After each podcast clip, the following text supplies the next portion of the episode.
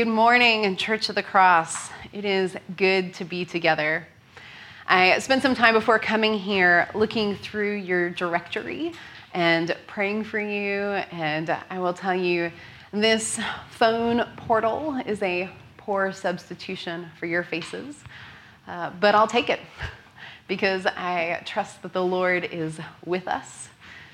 And there's a beauty for me in imagining the physical space on a map that our worship takes up in this distributed format. I kind of picture little pins dropped, little markers of worship happening all over Austin. So, with our pin dropped here in the parish house and your pins dropped in your homes, let's continue our worship together.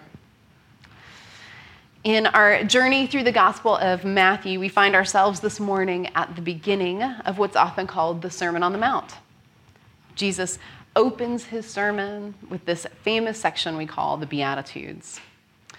Church of the Cross, I believe you had a series on each of these Beatitudes back in 2017, which could be a couple of years ago or a decade ago. I am not certain at the moment.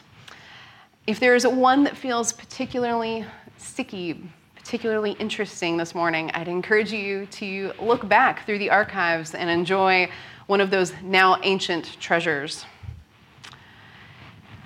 Though famous, the Beatitudes are to me some of the most perplexing statements Jesus makes. And mind you, he makes a lot of perplexing statements. Anytime I think about them longer than a minute, I find myself ever so slightly more confused. Why, though? Why are the Beatitudes so perplexing and yet so popular? Imagine for a minute a politician, particularly one you admire. I know, I can hear scoffs and eye rolls all the way to here, but a politician, past or present, that you would at least be positively interested in hearing what they have to say. Now imagine this person is holding a press conference, and a journalist asks, How do you see our society? Who's our society working for? Who is doing well? Who would you say is hashtag blessed? The politician opens their mouth and they say, Blessed are the self assured, for theirs is any room they walk into. Blessed are the emotionally reserved, for they will still get all the things done. Blessed are those in the most powerful political party, for they will win the elections. Blessed are those who have stocked pantries, for they have all they really need. Blessed are the ones who draw from every possible source of knowledge and wisdom, for they will see all the angles. Blessed are the deal makers, for they will get ahead. Blessed are those who promote or produce what people want, for this is their time to shine. Does this person have a good beat on reality? In many ways, we might agree with these statements, and especially coming from someone we think well of. And why not? There's nothing evil about being self assured and having a stocked pantry. And when we look around us and through our phones, there seems to be a lot of confirmation backing up these ideas of who is hashtag blessed. We have to stop ourselves and ask is that real?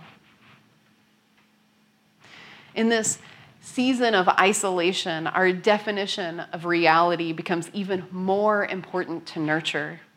And it's easy to get caught up in Tiger King realities or realities offered by our news sources or even the narratives that play out in our own home and in our own hearts and minds.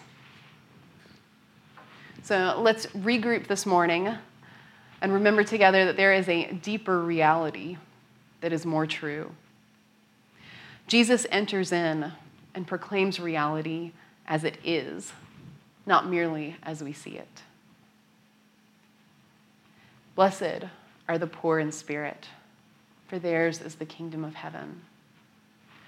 Blessed are those who mourn, for they will be comforted. Blessed are the meek, for they will inherit the earth. Blessed are those who hunger and thirst for righteousness, for they will be filled. Blessed are the merciful, for they will be shown mercy. Blessed are the pure in heart, for they will see God. Blessed are the peacemakers, for they will be called children of God. Blessed are those who are persecuted because of righteousness, for theirs is the kingdom of heaven. In what way are the Beatitudes of Jesus more real than the ones that I offered before? Jesus' vision incorporates what we see and know mourning, meekness, hunger, and thirst and adds to it the reality of the kingdom that stretches into eternity. It is a reality that takes God and his kingdom seriously, if not more seriously than the reality of the present circumstances. In the hashtag blessed statements, there is no God who intervenes or orchestrates. There are only people and things, powers and strategies. There is only this life. In Jesus' Beatitudes, God is the active giver of good things. People are given the kingdom by God. People are comforted by God. Hunger and thirst satisfied by God. Inheritance of status and land by God.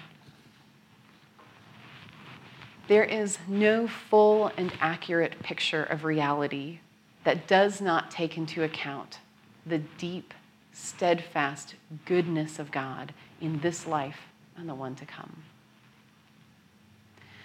Hashtag blessed says it's best to be someone who is great at self protection and self promotion. Jesus describes the blessedness of those who offer themselves in their smallness, in their vulnerability, in their need. He describes the blessedness of these people who offer themselves to God in a time when we have heightened awareness of our vulnerability, the Beatitudes are an anchor for us. They anchor us to a God soaked reality. Last week, Father Peter described Jesus' people in part by saying they were, enjoy, they were those who enjoyed the wide embrace of God. The Beatitudes describe a life inside that embrace. How might we live into the reality that Jesus describes? How might we embrace the kingdom of God and Jesus the King? I'd like to offer three ways we might receive the Beatitudes as good news. First, I'd love to invite us to reconsider our, in, our present difficulties in light of the Beatitudes. A friend shared a small chart on Facebook describing what kids' sadness might look like in our pandemic. It might look like misdirected anger. This dumb remote won't work. We've renamed all our computers Malfoy in our home. It might look like resisting the new setup. I'm not doing four math problems, I'm only doing one. It might look like tiredness. I don't want to go for a walk, I'm tired. But the deepest feeling isn't the anger the resistance or the tiredness, it's sadness. One adult commented on the thread and said, uh, This is me too. and I think many of us would agree our inordinate anger with something not going our way, or with the way someone else choose, or frustrated desires, or our inability to not feel lonely. Some of those places where we feel the rub are, in fact, places of meeting God, places of opportunity. Rather than letting it sit as mere anger, could our anger speak to the deeper realities of the Beatitudes? Is our anger, in fact, mourning? If so, as we embrace mourning, we simultaneously embrace the blessedness of assured comfort from God. I saw a meme the other day that said something to the effect of I didn't ask if you were hungry. I don't eat at midnight because I'm hungry. I eat because I'm empty inside. So do you want in on the nachos or not, Brenda? We know our hungers get garbled and manifested in strange ways. How might we soberly say, I'm hungry, and it's not food or drink, it's not the next news story or the next pithy article, and it's not another person's presence or absence that will satisfy me. I'm hungry in a way that needs God Himself to show up. And the good news is, He will show up.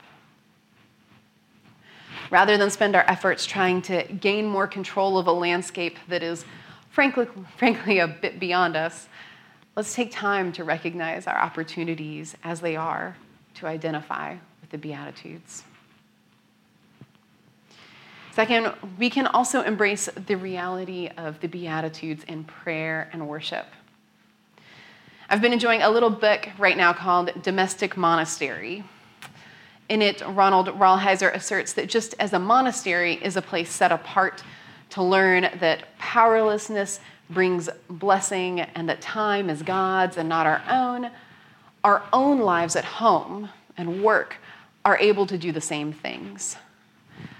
In this book, he writes The saints and the great spiritual writers have always said there is one non negotiable rule for prayer show up, show up regularly. The ups and downs of our minds and hearts are of secondary importance. I love that. I love the ups and downs of our minds and hearts being of secondary importance. They are not unimportant.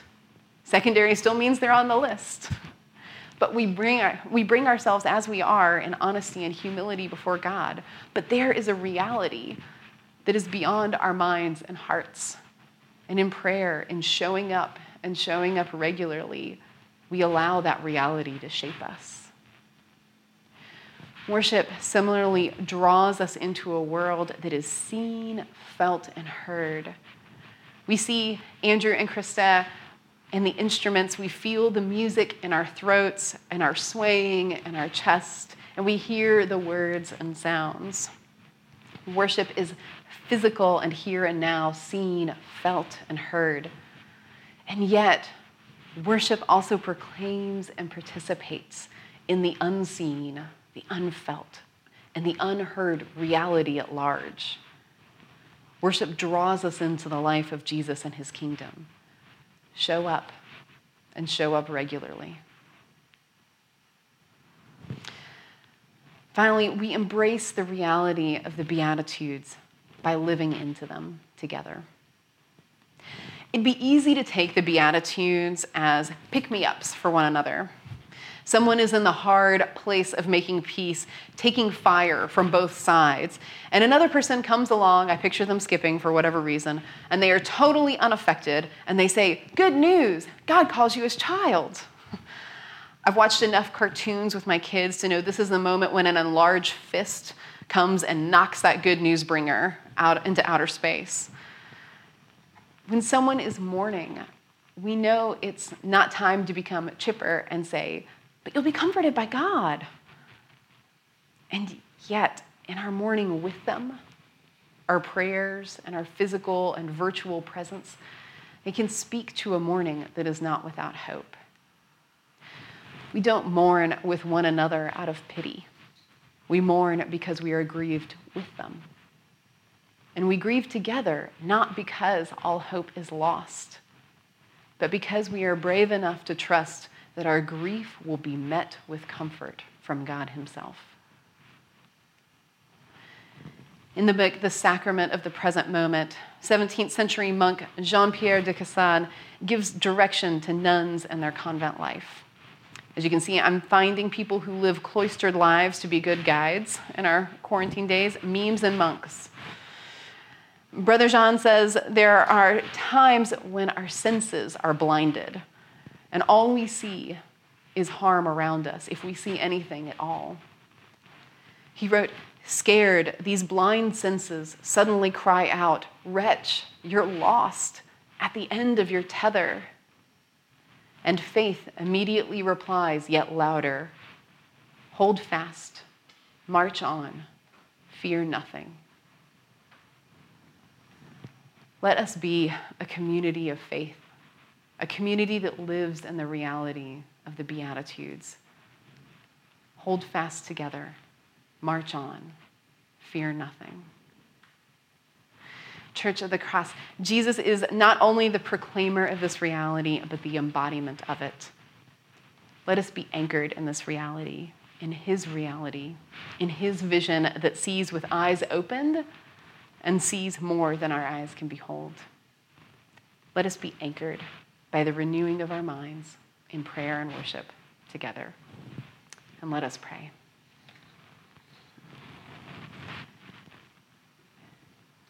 God, thank you that you have not left us in a world to our own devices and sit at a distance. But God, that you are present to us now and always.